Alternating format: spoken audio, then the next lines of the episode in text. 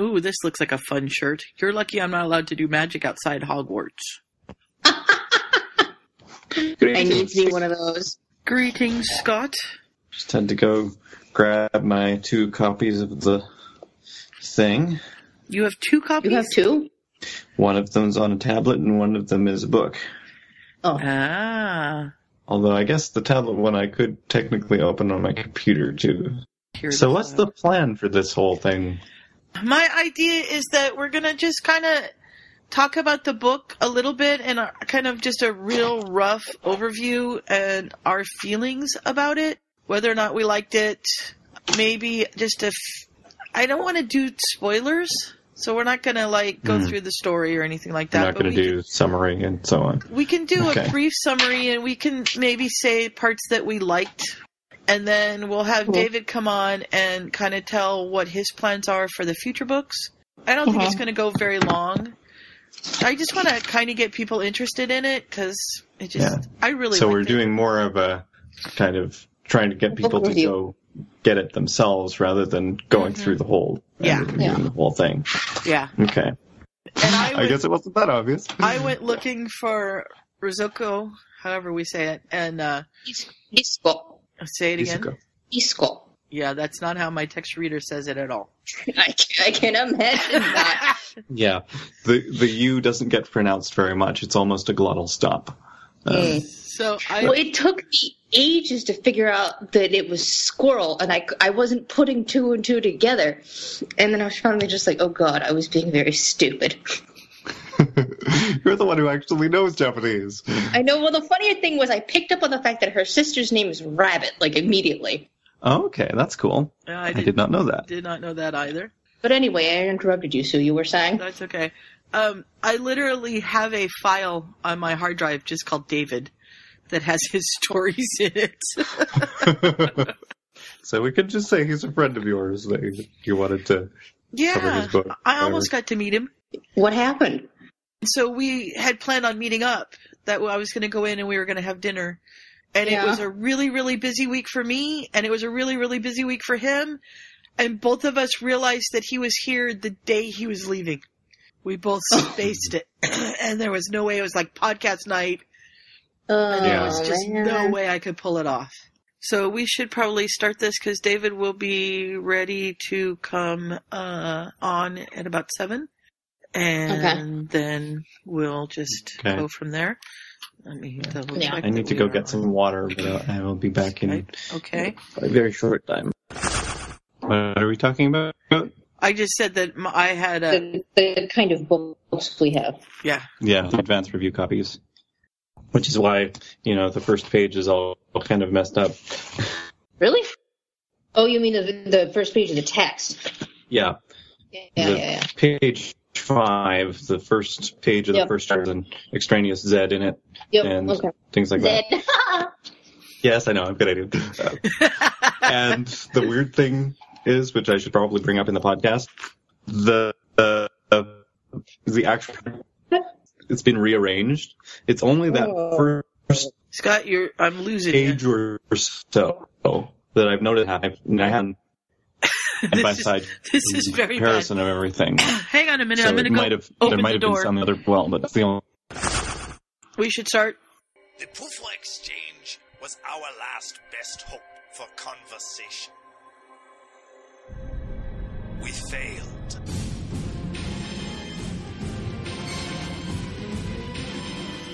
But in season three, it became something greater.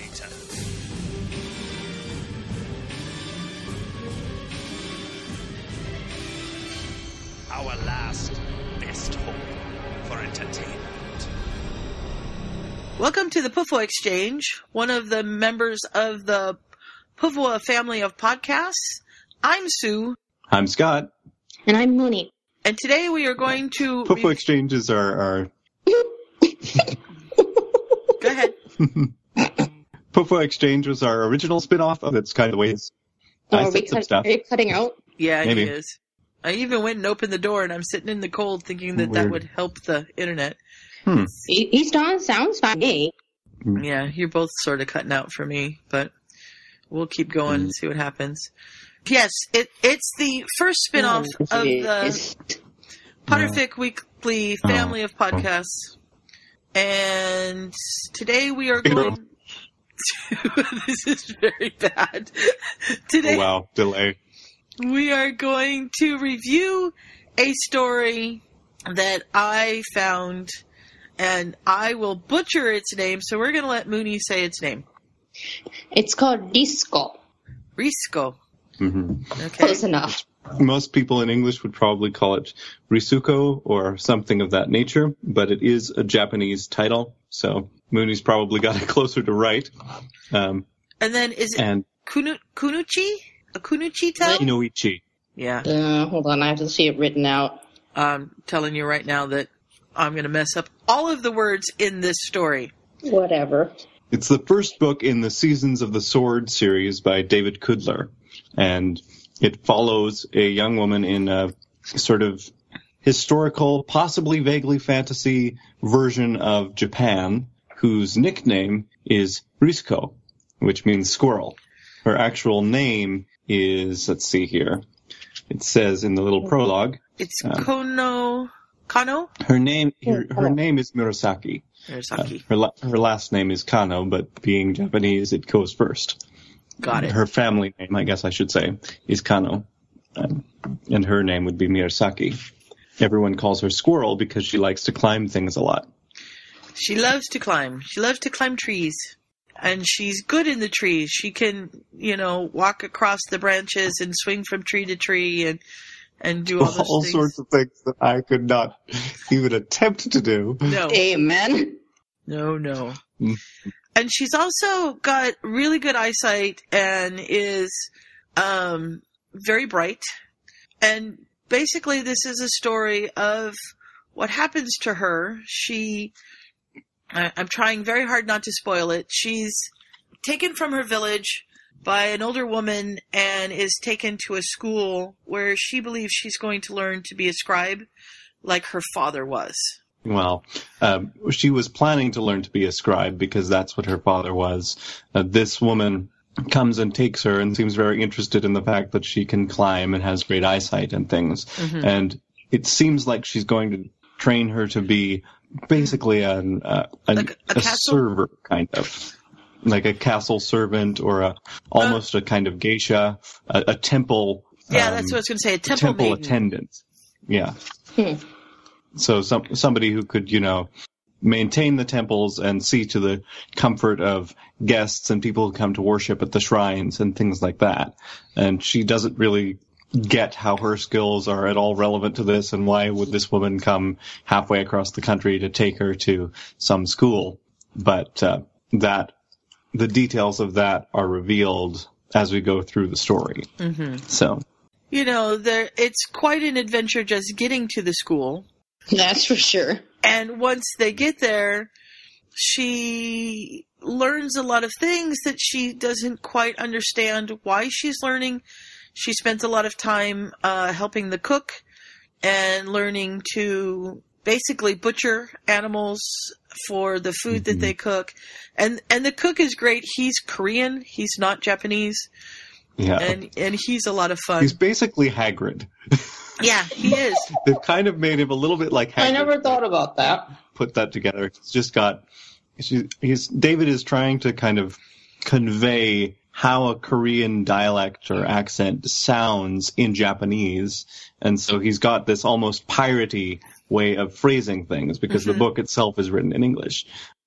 He's an interesting character. He's probably one of the more sympathetic people we meet at the school for the first bit because you, you know that this woman who's brought her and several other girls along uh, has something in mind and every now and then she shows flashes of you know compassion or being helpful but most of the time she's just a cranky old woman and like she makes uh, Risco uh, run behind the palanquin for you know half a mile to make it to the first place that they stop and all of this stuff but She reminded me of Mrs. Medlock.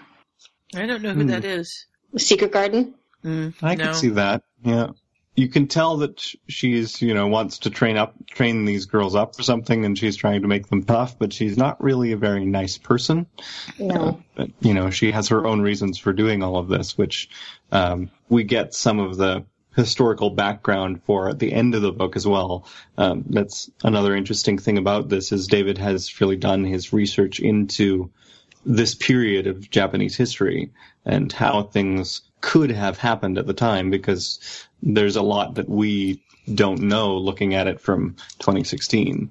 But hmm Yeah. It's an interesting tale. I really enjoyed learning some of the history and about the different, well, and you know me, I love the herbs and the different Mhm. uses and things for the herbs and the cooking. hmm That's interesting too. They, they we get a fair amount of description of what they learn, um, what various vegetables and herbs and different meats are used for, and this Korean cook is very much subscribes to the kind of four humors philosophy. Like there's Yes. Cold and hot, there's uh, dry and wet, there's earthy and fiery and things like that. And he looks at the people he's going to be serving food to and their personalities and says, "Oh, uh, she has too much fire in her. We have to feed her earth things."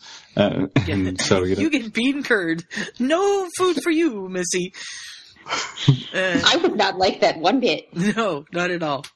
Mhm. and And, there's bits of it that you know we look at it from Western philosophy and go, um, I mean, that doesn't, that makes no sense. They should, you know, all get various different kinds of protein and stuff. But in some ways, some of the things that he's doing actually do, uh, you know, you can see where this philosophy comes from and how it works because some of the stuff does really have an effect. right. hmm So, so she's taken to the school. She has chores that she has to do. She helps out in the kitchen. She serves food. She helps make the food. They clean the bathhouse out every night. There's very strict rules that if you're, is it the novice? What is there something below a novice? uh, Um. It's a novice and then So. initiate. I think is how it Yeah. works. yeah. So So they, they, they all start out as novices. As So they, get all the um, the menial tasks and the Mhm. things to do, and they don't get to see everything that everybody else is doing because they all have their own special classes and training things that they're doing that are presumably much more interesting, or at least seem so to the novices. Yes. Of And then- course. And they aren't allowed to talk to the men. And Yeah, are so she has a friend. There's a, a boy that she meets on the way there that she would like to, you know, say things to every now and then, but they kind of have to find moments when they can have a brief conversation and go on the way because novices aren't allowed to speak to men apparently. Mm-hmm. And they all have different training things. It it really is it's kind of a cross between historical novel because it's it's set in this historical period and then your basic going away to school or boarding school thing because it's like they have their training things that they do and stuff that they have to do and they sleep in the dorms and then they have to get up early and it's annoying and it's, it's there's very much this teenage point of view because it's all coming through um, you know Risco's um, observations and things but you also get all of this interesting historical detail and how would they have made these things at this time? How do you get water in uh, whatever century Japan that this is? Right. 16th century, I believe, because Yeah. this is the time of the Warring States period. So Mhm. they're, you know, hauling water back and forth to the to the bath and and lighting And they the have to learn how to, you know, pluck chickens and slaughter a pig or do whatever because these are the things that you have to do when you're in a kitchen. You don't have a refrigerator to, you know, take stuff out of. You have mm-hmm. to get the meat and chop it up before you can do anything with it. Right. and you know, it most women of that time would know how to do a lot of that if they were lucky enough to be able to have those things. Because mm-hmm. these kids are coming from very poor families who Yes, a lot of them are orphans. Yeah. or you know, Or- or she been- she had a single mother because her her father died sometime earlier before this book, and yeah, Yeah. So, I mean, they're learning life lessons that would that their parents would have probably taught them had their parents been around. And her mother mm-hmm. has actually taught her how to cut up a chicken and things like that because they've gotten foul before. But it's been a really long time since they've had any beef or pork Mhm. because yeah, she's like never seen a cow because that's, that's really expensive. yeah. You you'd have one cow through the whole village and you know split it all up. hmm And and the Korean cook is just great because he can use just about every part of the animals. I mean, he pretty much the feathers, the skin, the bones, the beaks, and the offal is what he doesn't use, and he Yeah. he has uses for everything else. So he He's could brought use some of his own stuff, can't you? so you could boil it for soup and stock, Yeah, you the can get the marrow. marrow out of them and Mhm. things like that. and the the intestines would be good for like sausages or something like that if they make that kind of thing. I don't know that they would do that. I don't know. So. Yeah. And uh, he brings his own uh, ideas about food and things like that. So we've also got kimchi and s- Mhm. other things that you would get from Korea, and you gotta watch out for that because it's not your ordinary cabbage. No, I just laughed so hard at that. it could be a little spicy that kimchi. That's one of the sort of fun things that is a secondary thread through through the story. Is uh, Risco has a, mm, I guess, a school rival kind Yeah, of the I would have said the Draco. Malfoy to her Mhm. Harry Potter. I was going to say frenemy, but I don't. I don't know if they're really friends enough for that to count. But uh, there's this one girl who thinks, you know, she she was kind of running the little group of novices before Risco showed up, and who is this new girl? And uh, you know, she actually had a mother, and uh, just has a chip on her shoulder, basically. And there's one of the first scenes we get in the kitchen when they start working there after having, you know, had to work in the bathhouse for some time is the introduction to kimchi and she just goes straight for it and you know, oh yeah, this is cabbage, whatever, and shoves some in her mouth and it's like, um, Whoa, that's you hot. may want to watch out for that. yeah. And, and the cook's like, "Well, you acted like you knew what it was, so I didn't want to stop you." Yeah. So, Yeah. but through the thread of it is that there's someone that's sneaking around and looking for something which you don't quite know what, and so we do have a bit of a an antagonist Mhm. going on here, a little bit of a mystery on figuring out what's going on, Yeah. and there's a there's the mystery of what is this school in the first place because if you've heard the word kunoichi you will know what this is about risco herself has not and doesn't know what this is and part of the book is her figuring the whole thing out Mhm. and then the other mystery is what is happening at this school like not just what is the school itself but then there's the these mysterious things being moved around or disappearing or appearing in places where you were sure you hadn't left them and people are res- of course suspecting Risuko of, Everybody. of this stuff well Mhm. everybody yes but she gets named a few times just because she's the new girl and maybe Yeah. it's her or she's the new girl and and her father may have been a traitor so there's a little bit she she's got a little bit more of a black mark against her because of her family and there's stuff going on that you find out in her background that kind of really add to the story and also make it so you are like oh, okay i understand how why this is happening the way it is kind of a thing so he's really like Scott said, he's really done his research. He's really kind of put together this great story. I first read the story, I believe when he was first writing it. I was one of the betas um, Awesome. that read it before I think that he even really thought about it as being a book or more than an ebook. I don't know. So I think I've probably read this four or five times now because Mhm. I've I've brought it back up a couple of times, and whenever there's major updates or whatever, I've read it again. So, you know, I I don't reread a lot of stories unless I really like them, so that should say that it's a pretty good story, at least in my mind. I don't know how the rest of you feel about it, but I I've enjoyed it every time I've read it, and you know, I always I catch new things. I caught new things just on this reread this time. Uh, mostly because now I know what's going to happen at the end. So I'm like, oh, okay, here's some foreshadowing here. Oh yeah, I didn't catch Mm. this the first time, Mhm. but I am. Ca- I know, felt like that reading reading it through, I felt like this is a kind of a blindsiding thing. The the sort of reveal at the end. Um, how did this happen? Where did this come from? But then when I when I looked back through a little bit, I spotted a couple places where you kind of get a few clues. Mhm. So it is there. I feel like he might have wanted to lay some of them in a little bit sooner or made them slightly more obvious, but Mhm. uh, that depends on the reader, I think, too. So Right. and I don't know if he was planning on a series at the very beginning when he first wrote this or not, but Mhm.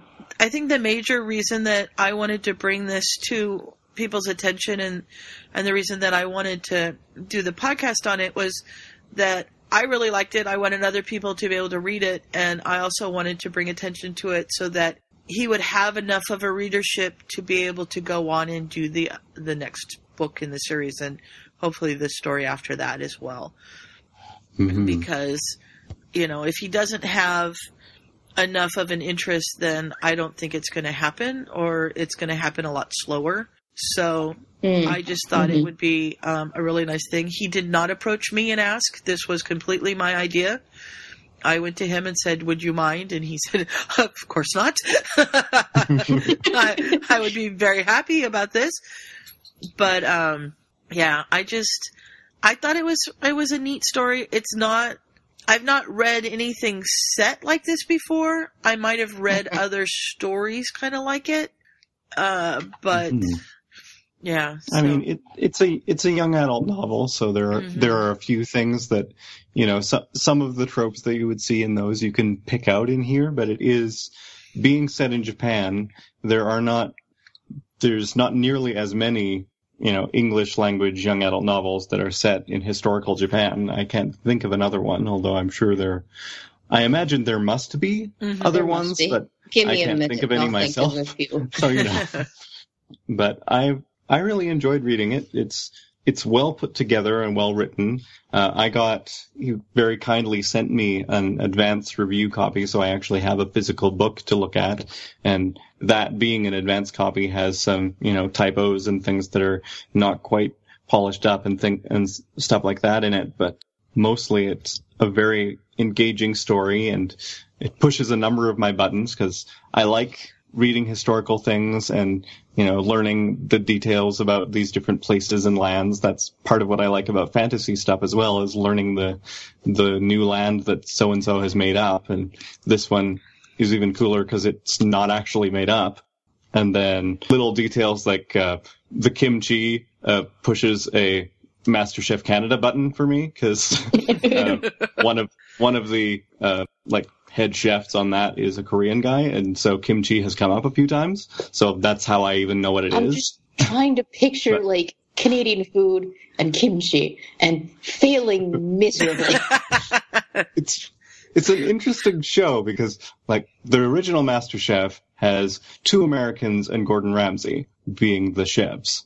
This one has a Scottish guy who and a Korean guy and I don't know what extraction the other fellow is, but he's he's the only one that has what I would call like a straight Canadian accent. But all three of them now live and work in Canada, so you know.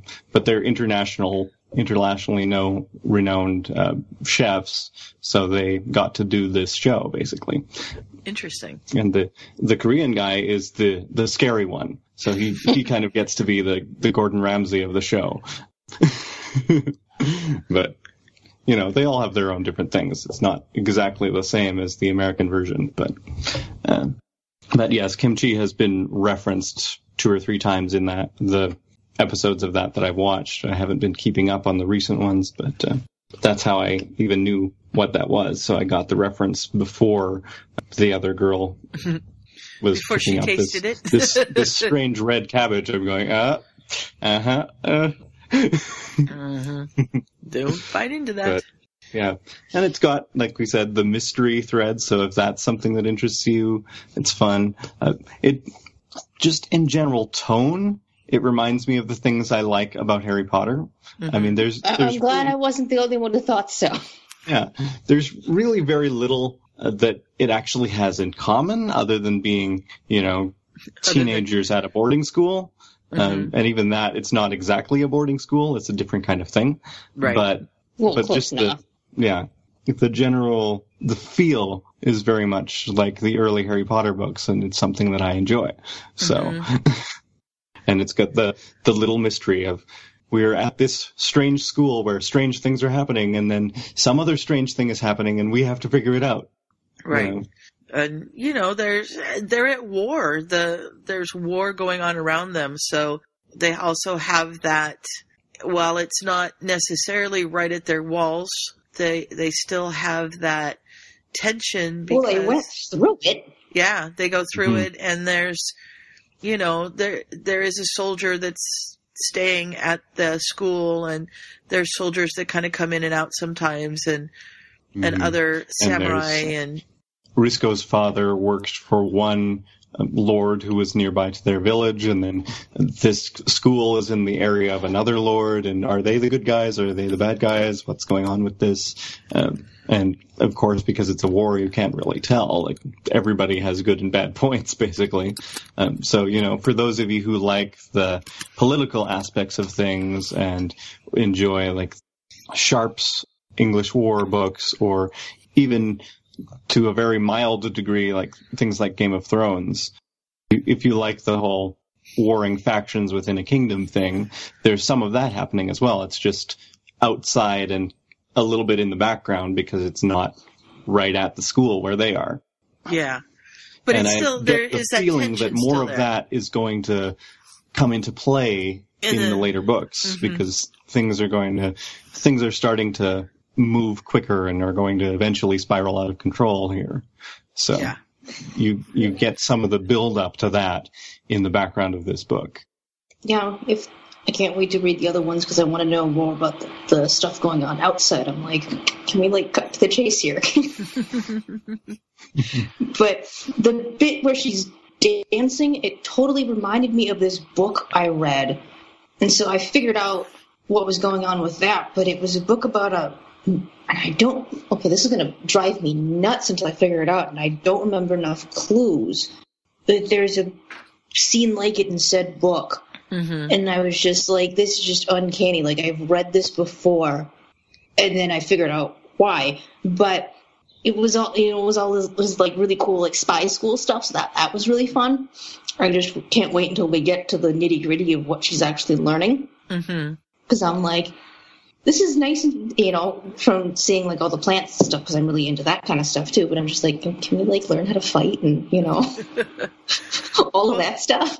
Well, and you know, I you think about it. Okay, this this happened a long time ago. We don't have gyms. We don't have elliptical machines. We don't have things like that, and we have mostly poor farmers or, or city people that the work that they do kind of gives them strength.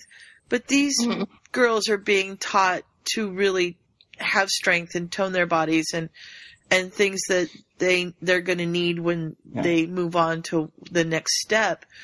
And so, okay, There's a little bit of Karate Kid in there. Yeah, It's Yeah. like they're carrying stones from one area of the courtyard to the other, and it's these great big stones. And why are they making us do this? And it's Yeah. terrible. And terrible. hey, Yeah. it's suddenly easier to do this. Yeah. Yeah. Hey, I remember when I first got here, it took three of us to move a bag of potatoes, and now I can go pick up a bag of potatoes all by myself. So, Yeah, it's like when Harry can carry his trunk off the train on his own. yeah. hmm So David has just arrived. He reminds me of Scott. I, I got this message that said, Hey, I'm here, but Skype's being a butt. Give me a few minutes to work it out. Cause Oh. I hear that from Scott a lot too. Uh, Skype's not working. Oh, have I mentioned that we had, up until it all melted, well, mostly melted a couple hours ago, about two inches of snow on the ground? Wow, that's exciting. Yeah. You have more snow than us. Well, we got really, really mad because it started. Well, so Sunday night, I think it went from like it's sunny to like really, really windy, and then it was snowing and sunny, and then it was windy. But and then there had been like a thunderstorm the day before, and local schools were canceled on Monday, and we were uber jealous because we were like, we haven't had a snow day in like ever, and all the colleges are getting canceled, but us and elementary schools are canceled, and there's snow, and it's getting cold. It's supposed to get really cold tonight, and then it's all melted. Aw. So, like, boo. We're supposed to have 80 degree weather Thursday and Friday. It was so hot. I was sweating in in my house, even with all the windows open. Like it was it was crazy last week. Yeah, it last week was gorgeous. So jealous. And I've been sleeping with my door open because we've got the new chicks out on the lawn and I want to be able to hear them if something tries to get to them. Wait, you just leave them out there? Well, they're in a little cage, but Oh, you know, if something wanted to get to them, they all sleep next to the cage. You know, they all sleep next to each other on, at the edge of the cage. So if something wanted to reach its little paw in that cage and grab them, hmm. it'd be pretty easy. okay. So, did you have more to say about the story, Mooney? Part of me wants like the more the historical context, Mm-hmm. but that's mostly the historian in me. Um, plus, I've utterly forgotten all of my history lessons from school and have no recollection whatever of what happens during the Warring States period. Oh, therefore, if anybody wants that link I sent you, Sue, would totally be a good uh, overview of the at least a little bit of Japanese history Okay. uh, including the Warring States period. It goes all the way back to like the formation of the Earth, but it speeds through it relatively quickly. But explain, yeah. So, so some of the names that come up in here, like the Imagawa and the Tokugawa. hey, Hello. that looked like it worked. Hello. Hi, can you hear me? Yes. Mm-hmm. Ah, wonderful. Mooney's. I am so glad. For now, There's that. But, you know, it's a Pofo podcast. That happens. That's how these things work. Yeah, well, it's, it's technology is is there to make it fun for, for us. Mm, is that the word? Yeah, well, it's something like that anyway. I have another Try to find your enjoyment where you can. that starts with Exactly. an F, but it's not quite fun. It's more like frustrated. I thought you were going to go for a different word, but okay. no, well, this is a young adult novel, so we don't go there. no, we try not to. Mm. Yeah. so, welcome, David. Thank you. We've just spent about a half an hour talking about the story, but being very vague and mysterious to try to get people to want to read it. Oh my goodness. Um, yes, we're not doing the full play-by-play uh, treatment for this one because we're hoping that people will want to find out the rest. I would hope so anyway, although I would love to know what you guys thought of every play by play, but we'll talk about it again another time, maybe. That'd be fun. Um, Oh, we can always do that and cut it out. there's that. Uh, there is always that. Hey, so I, I guess uh, coming on, uh, you know, do you guys have any questions for me? I mean, is there anything that you, uh, uh, once you had looked at the book, is there anything you looked up and thought, wait, I, I want to know more about X, Y, Z, or I want to, I mean, was there something that you, Well, uh, can we start at the beginning? How did you get into this? Ah. And, and where did it come from and all of that good stuff? Um, well, I could give you the the um, beginning of the world uh, view of it, but I, I think I'll, I'll zoom a little forward from there. Suffice it to say, I, I, I grew up in, in a household surrounded with Japanese things. My parents had lived in Japan before I was born. Um, and so I always had a deep love of things Japanese. Hmm. Whereabouts did your parents live? Um, well, if you know where Misawa is, it's way up at the northern end of Honshu. um, Okay. Of, the, Yep. of the main island, yeah, and it's uh, it, it's a naval base, an American naval base now, but it was an Air Force base, and my dad was in the Air Force there, Um, and so I grew up with, uh, you know, I had storybooks that I read that were in English, but they were Japanese stories. We had hangings on the wall. Uh, we had uh, these little figurines that were the inspiration for my first book. your house is more. Japanese than mine. I, well, that's the thing. I mean, it, I, and you know, we we celebrated Boys' Day on May fifth, and and all of this stuff because you know it was me and my brother, and so fast forward uh, a couple of years, and I, I had my own kids, and my eldest uh, was uh, a subscriber to a magazine called New Moon, uh, which is for girls. I mean, it. I thought it was fascinating, but but the idea is to it's you know it's a magazine for girls, and it had an article about uh, and uh, Lady Chiyome, uh, and talked about how she had you know been uh, at the towards the end of the Civil War. Uh, she had started a school for uh, what was supposedly for for shrine maidens, but it actually was for assassins and bodyguards and spies and all of that. And it showed some of the things that they, you know, like poisoned uh, fingernails and uh, parasols that had blades at the end. I mean, it was very cool. Oh my and, god. yeah, very cool. and I, I, I found myself reading this and thinking, someone must have written this book. And I looked, and this is a, a while back, but it, you know, was far enough along that the internet was very much there.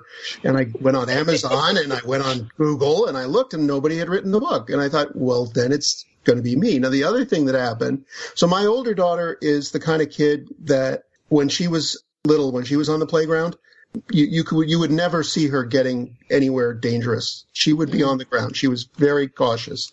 Uh, my my youngest daughter, on the other hand, was the kind who would jump and then figure out where she was going to land.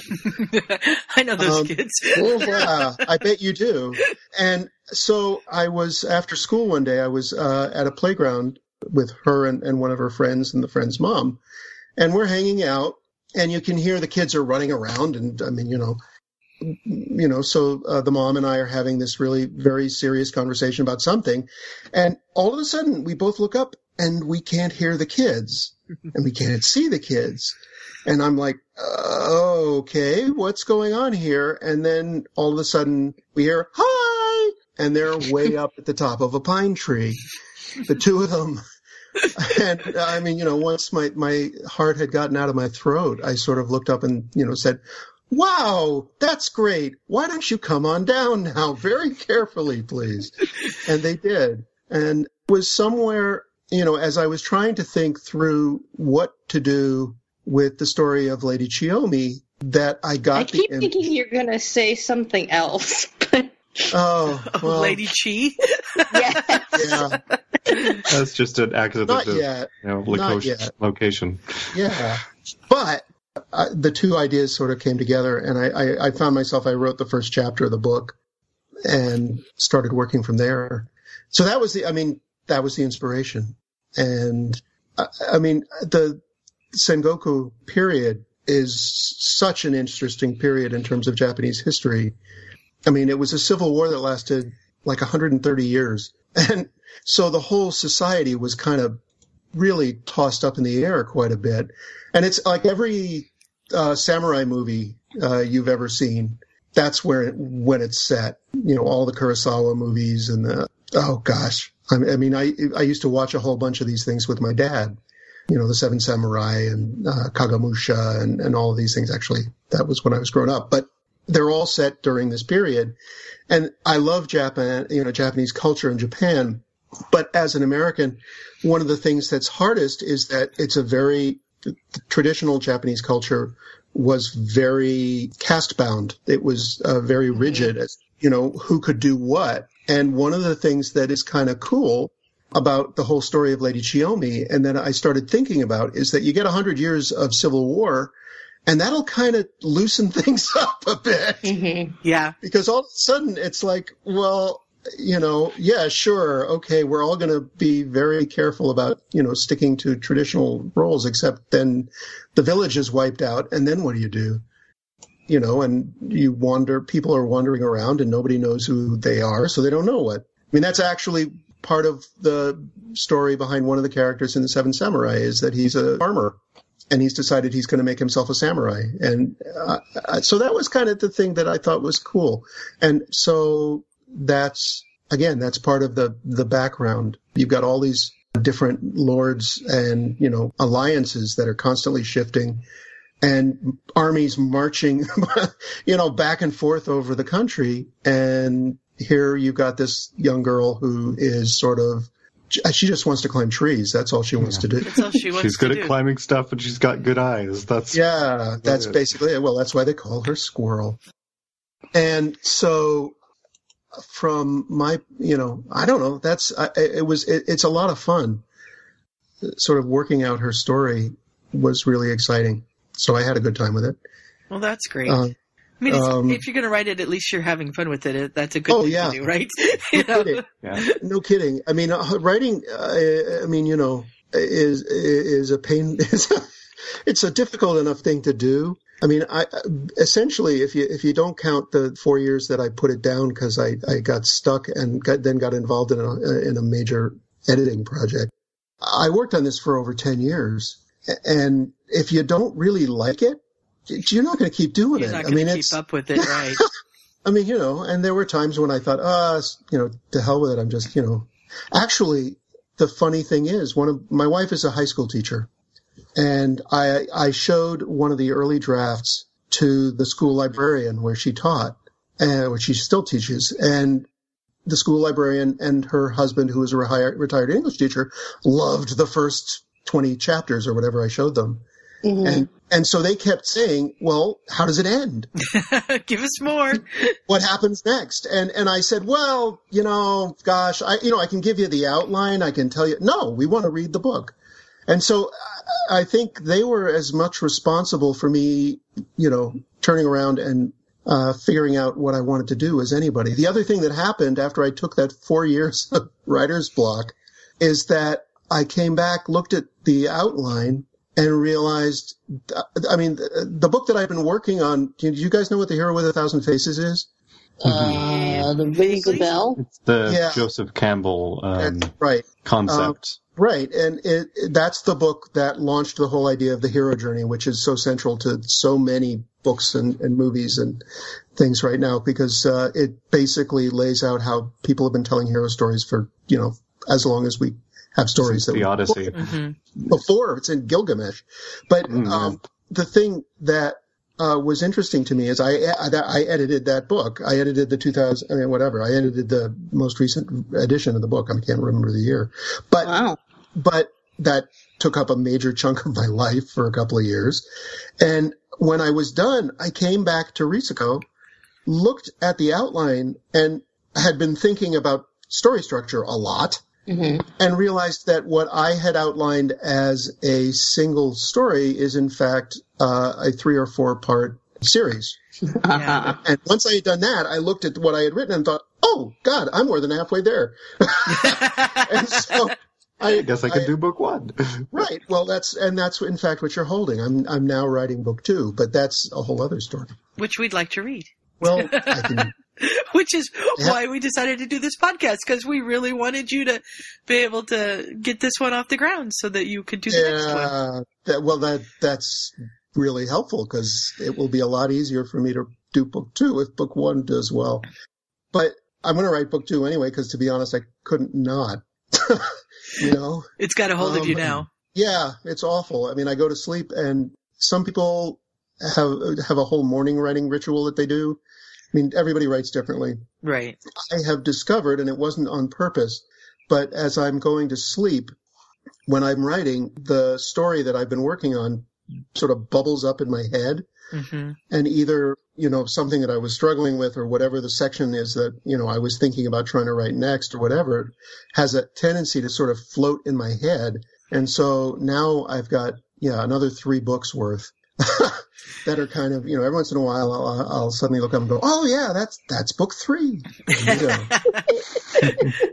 I Um, have a, a Western writer that I've loved forever, Ah. and he he writes American Western novels, and he never set foot in America. He's from England, and he was an English postman, mail carrier. There you go. There and you go. so well, he would do his route and plan the stories through his whole day, and then go home and write. oh, that's beautiful. I love that. And there's Well, probably I mean- 60 or 70 books in the series. Holy cow! Who is the? Remind me. Did you say sixty? Yeah, Yeah, Western I Western writers tend to be Edson. really prolific. That sounds familiar. Yes. Yeah. Um, my my dad, the one who turned me on to samurai movies, was his favorite thing to read was westerns. So we had like every Louis L'Amour and Max Brand. You, I mean that that So either one I of them ever published. Dusty Fog. Okay. It's so that's his character. Yeah. Well, I think he read some of these as well. He loved them. And I mean, the thing about it is, I mean, I, what I love about that story, Sue, is that, you know, I've, I've never been to Japan. Right. I've, I've spent a lot of time in my mind in Japan and I, I obviously feel a real affinity for the country and the culture, but I've never been there. I've always wanted to go. hmm So I'm, you know, Well, I think the fa- the fact is, you know, our imaginations. I mean, J.K. Rowling never went to Hogwarts, so uh, and Tolkien If, never if went she to had, Middle a lot of the rest of us would have gone too. Uh, yeah, uh, yeah. I, I'd, I'd have been happy to go back and take school, go to school again. two more days. uh, it opens near me in two more days. Wow. it's a state away, but it's a whole lot closer than Uh, uh, Florida. There you go. Oh yeah. I'm Yeah. I mean, it, it it is. It's a kind of a funny thing. You know, people ask me, you know, why did I write a, a book about a girl? Uh, You know, because I certainly am not one of those. And I, you know, I have uh, what, you know, I, I'm a, I'm a middle-aged white guy with what Terry Pratchett used to call uh, a well-developed respect for depths. I don't like being way up high. And so how I ended up writing about a Japanese girl The who climbs. loves nothing more than being every everything. year. Yeah. I mean, you know, and I guess, you know, uh, the only answer that I've got for that is, you know, every, you, you write what you know. And I certainly, you know, there's a lot of my daughters in Risuko Mhm. and in, in, in her friends. But to be honest, every character, every book is uh, an exercise in imagination. You're putting yourself in a place where you've never been, even if it's a place you've actually been. I mean, you know, no novel is ever purely just reporting. There's that leap of imagination. I think that's what's exciting about fiction. So I'm having fun with that.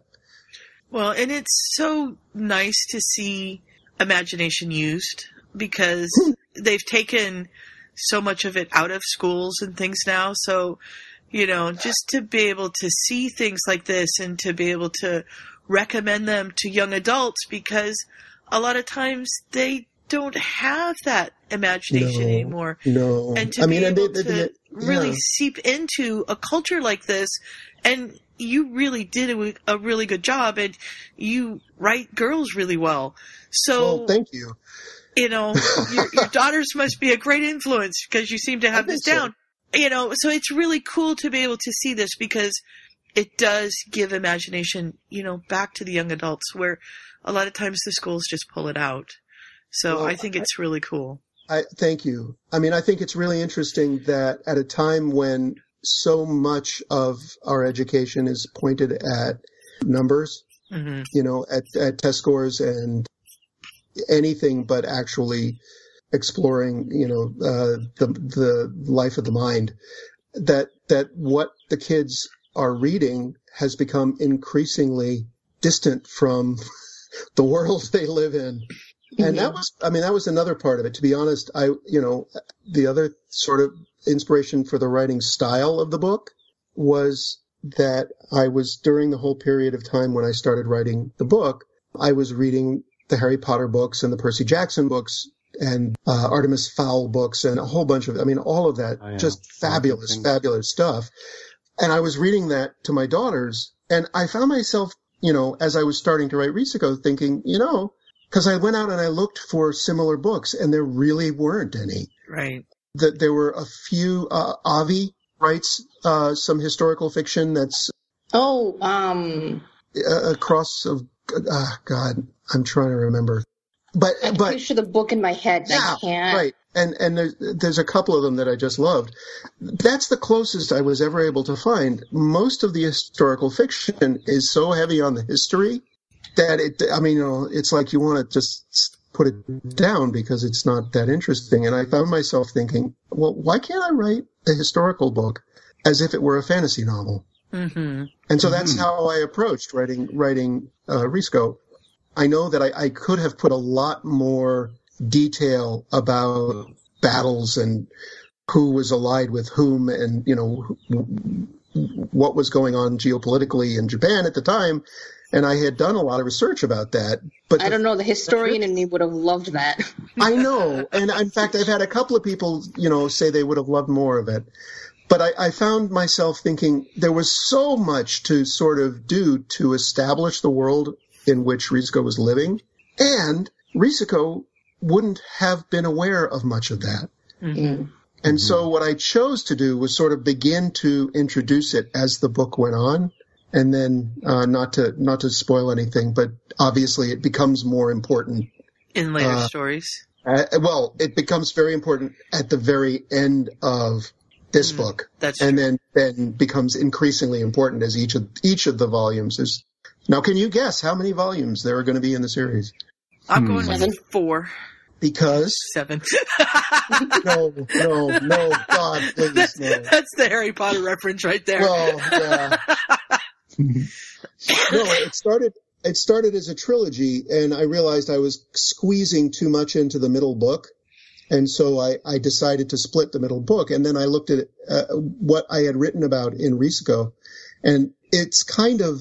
I mean, literally within the first few pages, it starts snowing, hmm and it doesn't stop. This was the middle of what was called the Little Ice Age. And so it was a really, really, really, these were hard winters, but this book is all about the winter. It all happens while it's snowing. So you're and going to so, do each season. of the seasons. yeah, so that's, why the, cool. the series is Ah. Seasons of the Sword.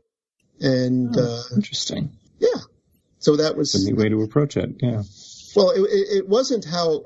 I mean, I, I started look, really like just looking at it and thinking, okay, here's the plot arc that I want to follow, and I found my, you know, I actually, my wife and I were painting the inside of our house one day, and this is when I was just finishing up Risuko, and she said, "What are you planning on for the other, you know, for the other books?"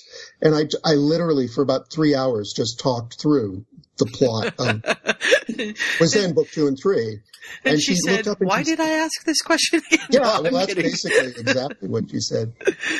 I, and I, you know, it was actually a really helpful exercise because I had put a lot of notes down, but I had never actually just sat down and told somebody the story. It's a really fun thing. I narrate audiobooks I know. and, and one of the things that I've discovered is that it's a really different experience of a book. And Yeah. That, that the oral presentation of it, the story, the story, literally storytelling aspect of it puts you in a very different space. And so having that experience of, of my wife being very patient while we did three coats of paint in the liv- in, in the dining room, sorry, you know, was actually incredibly helpful for me. And she was very kind and patient as she is often. Um, Yeah. And and I agree with you. I listen to anything that I can. I mean, even for this, I loaded in my text reader and listened to it with the robotic voice, which isn't nearly as good as, No, as somebody real reading it. But anytime that I can get an actual audiobook, that's how I listen. That's how I read. oh yeah, no, no, no. I, I, I, I like both. They're different experiences. hmm I, I feel like the an ebook is a different experience than a print book. Um, it really just there's something different about the interaction with the Yeah, text. Turning the pages. Right. physically. Uh, well, Mhm. if you look at at the face of somebody who's trying to remember a quote from a book, and you look at their eyes, you can see that the eyes are reading the page. hmm I mean, it's a really funny thing. And so uh, when you are interacting with a web page or with an ebook, I, and I, I, that's another thing that I do is I design ebooks. So ebooks are wonderful, but I really feel like, you know, print has a very different kind of, you know, experience. And I, I get the feeling that, that kids are leaning, you know, towards that. But what I was going to say is when I was writing it, one of the things that I, I found incredibly helpful was two things. First of all, I would read chapters out to my daughters hmm and you don't realize where you've let something drag or where you've let something or just dra- skipped over something until you read it out loud. And the other thing that I did is exactly what you're talking about, Sue, which is when I got to the point where I didn't feel like I could read the book anymore, which happened a while ago. and I still knew I had work I needed to do on the book. So Mhm. what I what I did was I, I have a Kindle Fire and I plopped the text into the Kindle and had the Kindle read it to me. And honestly, I, I heard things that I would never have heard otherwise, errors, but Uh-huh. also things that made me look up and go, "Oh, why didn't I follow up on that? I should have written more." You know, or "Gee, this takes too long for me." Yeah, I get it. You know, it's snowing. Okay, we got it. That sort of thing. So I, as a writer, found listening to my own words read back to me incredibly helpful as an editing tool. Mhm. Well, and there are things that you your brain fills in when you're reading. Oh, When you're reading Mhm. words on a page, you're like, "Of course that word is there. I know that's what that sentence Um, says." I know, and it's an awful feeling because I'm a professional editor, okay, and so I I think I couldn't possibly have left her name out of that sentence. And you look at the page, and I, you know, as I'm reading it, I see it there. Right. But when I have the text reader read it to me, and it just goes, and then ran down the, you know, Right. it's Yeah. like, Yeah. what? What? I have a lot of people ask me to beta things because I listen to it in the text reader, and you hear a, a lot of the most basic mistakes are he Mhm. and she, his and her, Oh. all of that. And your brain just goes, oh, that's supposed to say her, and reads it as her, but the text reader reads it correctly, you know, Whatever reads the you words. put in there, Mhm. it will Yeah. say, "Yeah." I pull those out of things when I'm beta reading a lot because yeah. I don't do punctuation. Ask Scott. I send everything I need to to Scott. Scott, punctuate things for me. But Yes, you're- commas are your you're- friend. Yeah, No, you're a not. preschool teacher, Sue. I know, it's fine. They don't know from punctuation. no, we have Um, enough trouble just learning how to do an exclamation point. Thank you very much. Yeah, there you go. But they like those, I bet. Yes. Um, um, in a book called No David. Oh, oh yeah, I love that book. That's I, I. That was a good book. I was not that kind of boy. Uh, I'm glad. but yeah, well, but I love the book. but yeah, uh, uh, it's really a funny thing, the age that we live in, because you think about it. I mean, you know, I'm old enough that the first writing I did was I would write longhand, and then I would sit down at that typewriter, and typing was such an agonizing process. Uh, this is, I mean, you know, you had Mhm. tape and whiteout and all this crap you had to use if you made any mistakes. So you Yeah. would edit the crap out of it first, and then, you know, before you even started typing it, to the point now where I can literally talk at my computer and it will take the words down and do something vaguely like what I'm talking about. I mean, you know, we're going to get always to get the right words. no, well, especially when some of them are Japanese. It's really fun. I yes, Um, can I have, imagine. I haven't, I, I- I can't really use uh, speech to text because I get so distracted by. I have to, I have to check out Uh-oh, I lost Oh you. dear. Oh, you're still here. Okay. Swing for a half an hour. Oh, Dave, David, we lost you. Garbage. We got Oh. check out and then half an hour. And in between Okay. it was complete silence. So Oh, okay. So, uh, not sure what went between checkout and half an hour. But that's, what I was going to say is there's nothing like you know spewing at your uh, at your computer for a half an hour, and it's the most brilliant writing you've ever done in your life, and it's totally you know organic and wonderful, and you look back and it's absolute gibberish yeah. uh, because the you know text the, reader the didn't get it, dictation yeah. didn't quite get it, and so or or the words are there, but you can't figure out what you were trying to say because it's not punctuated at all, and it's so I don't really go that route because it drives me nuts. I end up having to spend more time editing it than is worth. Yeah, that makes sense. Mhm. Yeah. But I mean, you know, I, it just is wonderful that there are so many different ways to, to do write. things. Yeah.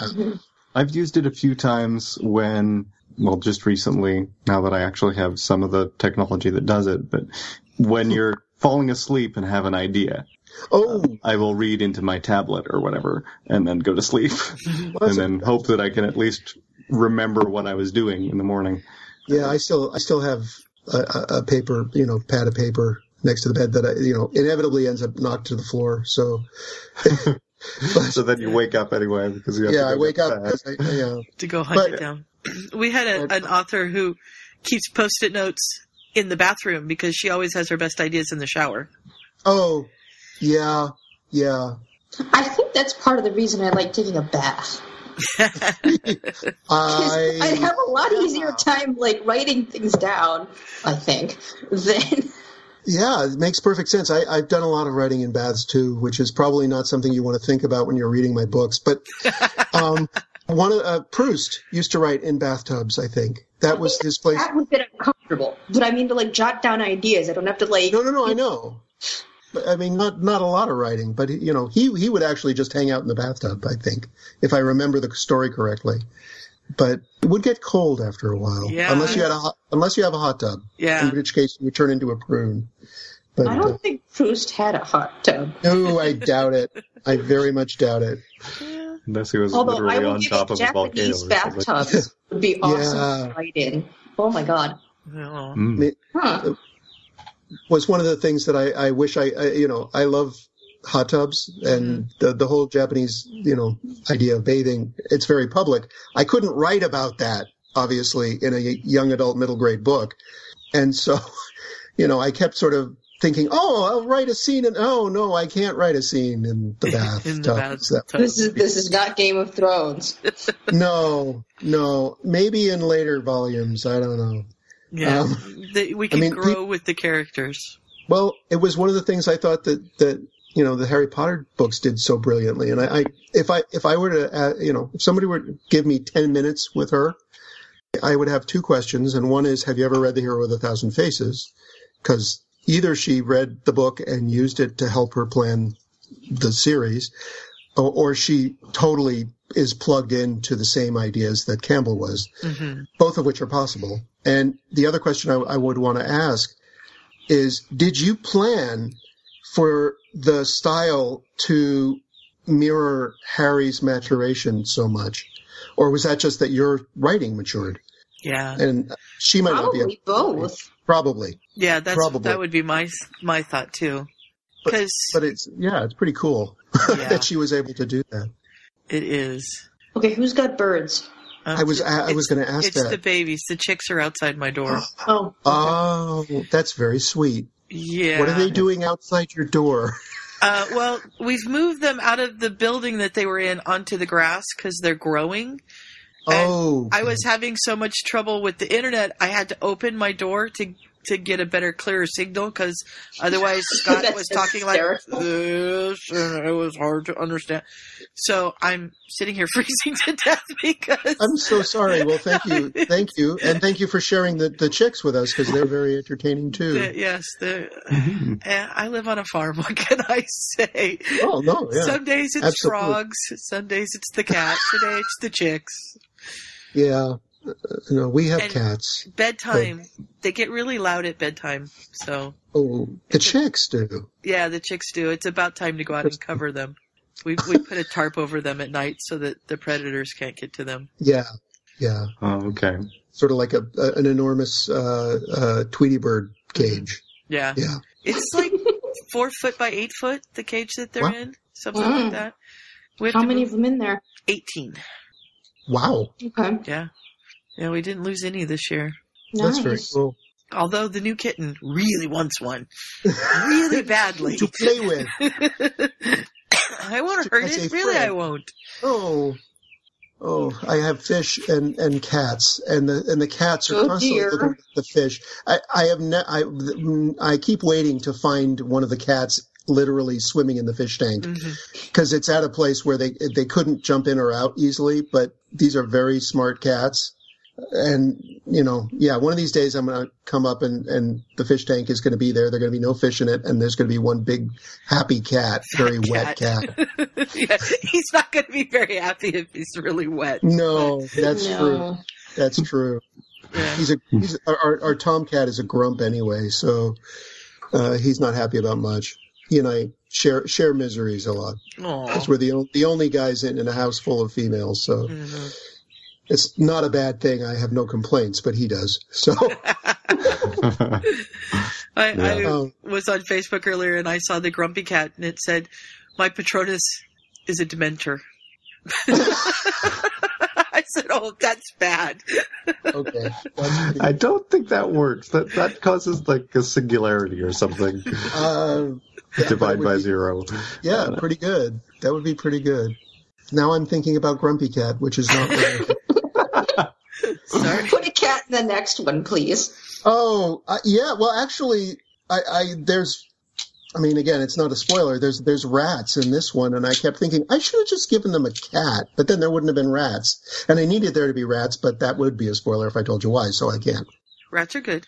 Rats, well, rats are rats are wonderful. They go everywhere humans do. True. they are getting But- loud out there. I'm sorry. Yeah, I'm, I'm impressed. it's pretty good. So, what did you guys think of the book? I mean, I don't want to, you know, put you on the spot. Or anything, as I but- told them, this is probably my fifth read of it. yeah, I know. Thank you, Sue. So you read it before I'd even finished it. So, uh, yes, you've read it. I, I did read it a, a while back, and then I, I've read several versions or you know several pieces of it. So uh, if if I didn't like it, I wouldn't have been reading it that many times. So that that Well, should say something. but no. I I really like I like the the learning about the Japanese culture, and of course, you know, I love cooking and herbs, so having that kind of stuff in it always makes me happy. Um, Mhm. We'll let some stuff about Korean cooking. yeah, we'll let Well, Scott tell you what he said about uh, the cook, and uh, Yes. What? Um, your uh, Korean cook is basically Hagrid. In It's some ways, funny anyway. because I've had a bunch of. Well, he is, except uh, he's a lot sharper than Hagrid. I Yeah, he's, he's not it's- Hagrid in every way, but No, just in some some aspects of him remind me of Hagrid. I- it's it's I that understand. sort of character. yeah. and the Well, accent. I, I wanted to have. I mean, you know, it's hard because you've got and uh, there weren't a lot of non-Japanese people in Japan in. There 15 still aren't. No, but there were even fewer then. Yes. And so I knew I wanted to have somebody who wasn't Japanese. And so I'm then in the position where it's like, well, damn. I mean, you know, I could write him with a, a Korean accent and I could work hard to figure out what that sounds like. But a Korean accent wouldn't sound to a Japanese person like a Korean accent sounds to me. Right. So at that, what I, I did, I had uh, a, a writer, a young writer friend, uh, who was Korean American. And I, I, you know, I emailed her and I said, look, this is going to sound like a ridiculous question, but if I were Japanese, which is, uh, the, the accent tends to be very even. They don't vary notes a lot. It stays in the same range a lot. It's like people from the Midwest in, in, in the U.S. It's not they- a tonal language. Exactly. Well, Unlike most of the Asian Chinese. languages, Chinese or Vietnamese, which are the the tone is part of the meaning of the word, but Korean is not tonal. I don't think. Uh, I'm pretty sure not.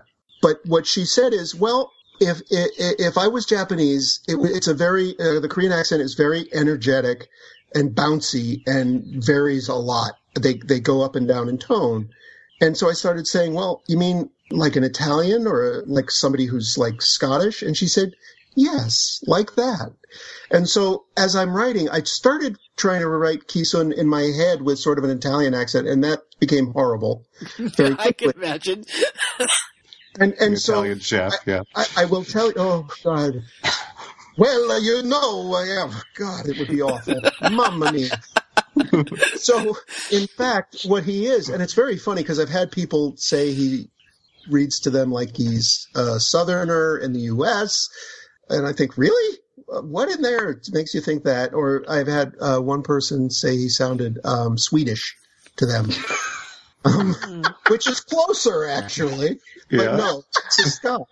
He's a Scot. I mean, that, that the accent that's in my head as I'm writing it is Scottish. It's Scottish. I mean, it's going to be a really interesting thing because I'm, I'm getting ready to do the audiobook and it's like, do I, you know, do I have her do a Scottish accent? Do I have her just do an accent that makes mm, And sense? Just see what So- happens. and see what happens. I mean, it was kind of fun. I mean, he's one of my favorite characters in the book mm-hmm. because he's like Hagrid in that he doesn't necessarily follow a straight line. He doesn't go where you think he's going to go. Right. The difference Mm. is he's a little sharper, and so he goes where he wants to go. Um, you know, there's, Yeah. there's some of the, you know, So He doesn't have a Dumbledore. well, you oughtn't have said that. Yeah. no. Well, he does. He, he does. His, his Dumbledore is Lady Chiyome, who's one of my other favorite characters in the book. She's fun. I, I, I love writing her because she's just on this borderline between really not nice hmm Yeah. and and being a really interesting lady. And uh, you know, I I got that because the story demanded it, and also from that story that I told you about that talked about the historical Lady Chiyome. Right. I knew that she had to have been a pretty tough old lady to have done what she did. and so and samurai women were raised to fight. I mean, they actually were raised to use. They were trained to use spears and swords and things because when the men were away fighting, who was going to protect the house? Right. Mm-hmm. So, you know, it's not, you know, totally coming out of nowhere that these women are learning to use weapons. Anyway, so, uh, yeah, Lady Chiyome. Yeah, she's fun. You know, more of a, a, a Professor McGonagall, I think, than a Dumbledore. But Yeah. sense of Snape. Humor. Oh, yeah. Kind of like if you took the two of them, a little bit of both. Um, Yeah. Which is a really scary combination, actually, now that I think about it. Um, I had somebody compare Emmy, who is the, the girl that's friendly with, with Risuko. Somebody de- uh, described her, uh, I've had people describe her. Do you, do you guys know Firefly, the TV Yes. show? Yes. Yeah. had one person describe her as uh, reminding uh, Emmy reminded her of um, Kaylee, Kaylee Frost. Yeah. I Yeah. could do that. Just Yeah. fabulous. Um, Just- and then somebody else thought it reminded uh, she Emmy reminded her of Luna Lovegood, which uh, I, I, you guys know one of my favorite characters also. So that was okay by me. I didn't mind. That she's works. somebody who does yeah again you don't quite know Yeah. what what she's where she's going or what she's going to do I feel like all three of them would get along if, for some reason, oh Yeah. i would want to Kaylee and Luna ever met. That would. I would yeah. want to hear that conversation because that would be. A, Oh my goodness. um, Could you see Luna? Oh yeah, this is going to get us way off topic. Luna, okay. uh, just like sitting there while Kaylee's repairing the engine and just having yeah having a conversation Yeah. about just even about the engine. It would be hilarious. it would be. It would be good. It would be And she'd be like trying to blame Nargles and like casting spells, and Kaylee would just be like, "Leave me alone." Oh no, the, Kaylee never says "leave me alone" to anybody. I mean, No. that's the thing about Kaylee is she's the nicest person in the world, Yeah, and she's Mhm. a badass at the same time. I mean, you know, she's very funny that way. you don't mess with her. Um, no, no. I mean, that's uh, I, what I love about that whole show is you've got. I mean, probably the, the toughest person in that whole crew is Zoe, Yeah, and I mean, you know, they don't make her any less feminine for it. It's really fun to watch. yeah. So, I think. Yeah, I'm trying to think how to. Get, get us back. Segue Yeah. back in. Uh, and I can't think of a good way. So, We'll just put the boomerang sound effect in right here, Bring, and then we'll just go back to where we were. And that'll be good. Yeah, there's just as I as I said in our uh, previous part, there's there's lots of bits in here that kind of push all my buttons. Like I enjoy young adult books in general, so there's some of the sort of general plot points and things that go in there, and you've got the going away to school thing. If you like Yeah. the boarding school sort of I- I stories, didn't that there on are many. purpose. But by God, I mean it really is part of the boarding school genre. I didn't mean for it to be. I mean, Mm. yeah, got the, all the historical and the details of things. You you've really done a lot of research, and it shows. Like you, uh, I know you said you've got a lot more research that didn't make it in, but uh, Yeah. I think you did a very good job of of putting it in there in such a way that you just. If you're interested in those details, you can find them and look into them and do learn lots of things. And if, you, right. if you're not, it just goes by as part of a really good story. And one of the things that that I, I figured out, and I, I'm going to guess that the version of the book that you guys got doesn't have this, is that I put a map, a better map, in, and it's up at the front of the book. Mm. Yes, Uh, mine does not have a map at the front. I think there's a small one at the back. and it's not easy to read. It's not a very good map. I hadn't really intended it to be for anybody other than me, but I, you know, at the point where I was putting that version of the book together, uh, I needed to put something in, so I put that in. But it's a clearer map, and it sort of shows, you know, all of the all of the provinces that that Risuko goes through, and then which clan controls which province, which isn't that a would be lot. helpful.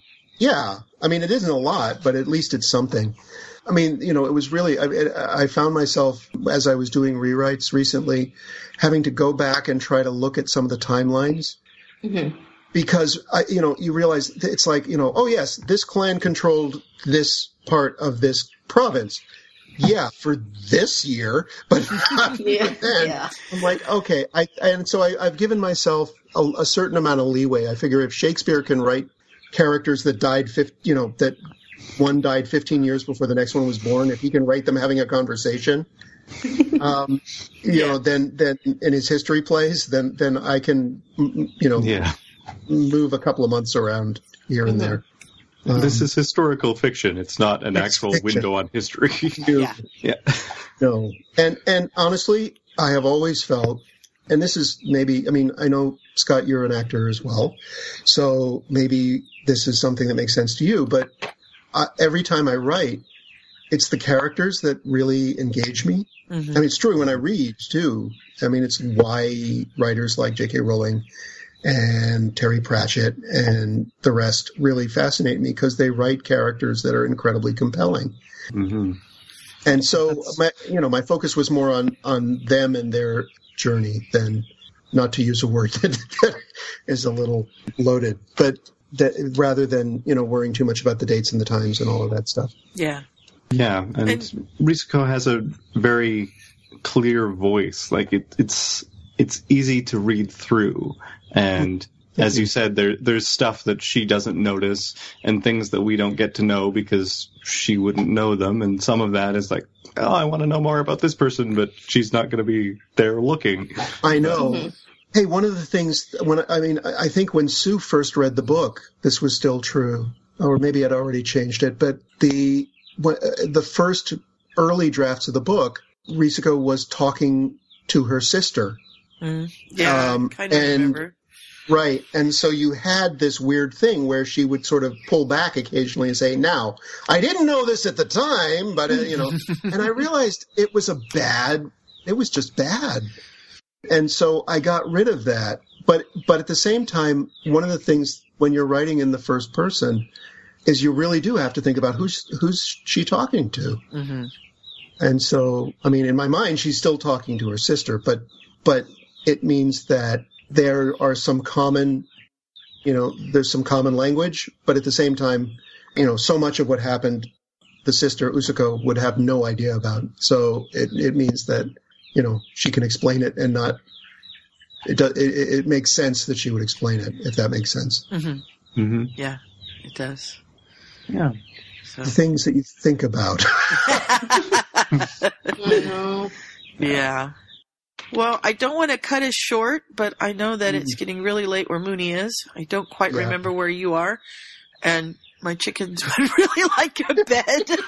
Yeah. they sound like they want they want some attention. they, they want Hey, to get thank covered you. up. Well, So, yeah. Mhm. well, thank you Is for there joining anything us. else that you would want to uh, let people know about the book or your progress on the next ones or things that you Oh. want people to? Uh, Well, uh, I, I I can tell you that the website risuko.net. I'm releasing chapters. I'm getting ready to start releasing chapters from book two, Oh, goody. but I won't be doing. Exciting. Oh, I know, but I won't be doing that to the public for a little while because that'll be confusing. Having spoilers before the first book is even available. Yeah. It's probably not a good idea. But but if you go to risuko dot net, uh, there's lots more information about the book. There are chapters you can read. You you can read some you know uh, me writing about you know some of the stuff that we've talked about. You know how I came to write the book and, and what I was thinking about. And so that would be a place. And also you can order it there, which is nice. But but also there are, are ways of contacting me. And so if you had uh, any questions or if you had anything you wanted to let me know, that would be the best way to get in touch with me. Cool. All right. So, risuko.net. Um, Yeah. as- and then, yeah, there are a prologue and 15 chapters up there at the moment. So, Yes, and in fact, I figured out uh, that that I'm going to stop. Shh! Don't tell anybody, but I'm going to stop posting the chapters uh, uh, when the book is published, and that means I'm going to get up just to a point where things start getting exciting, which is very cruel of me, but that was kind of uh, kind of on purpose. hmm yes. So you can read those and see if, if any of what we've talked about has kind of piqued your interest. You can read those and see if you'd really want to keep going with the rest. And then if you want the second half, you're going to have to get the book. You're gonna have to get the book. And when's the book coming out? The book, have a uh, the publication date? Yes, Yes. we no, I have a date. It's uh, June June fifteenth, Okay. and so that probably, knowing how such things go, it will probably be already out by the time this is released. No, I'm gonna try to get Oh. this released pretty quickly. Yes. Oh, good. That's well, the- then you can edit that bit out. I Okay. apologize. Uh, it's Uh, okay. At the time of recording, there are 10 weeks and 12 hours until release. You're on the website, aren't you? I Gotta- yeah. I, I, you know, when I started that counter, it was over a year, wow. and it, I was the. I mean, nobody was went to the website because there were no links to it. But I would go and I would look at that, and it just seemed surreally long. I mean, you know, I had, you know, thought, oh God, that's a long time till it's going to be out. It's forever. I've got all this time to do all of the stuff that I want to do. I'm now I it up. It's two and a half months, and I'm like, oh my God. Doesn't seem like very long now. no, it's not. That's exciting.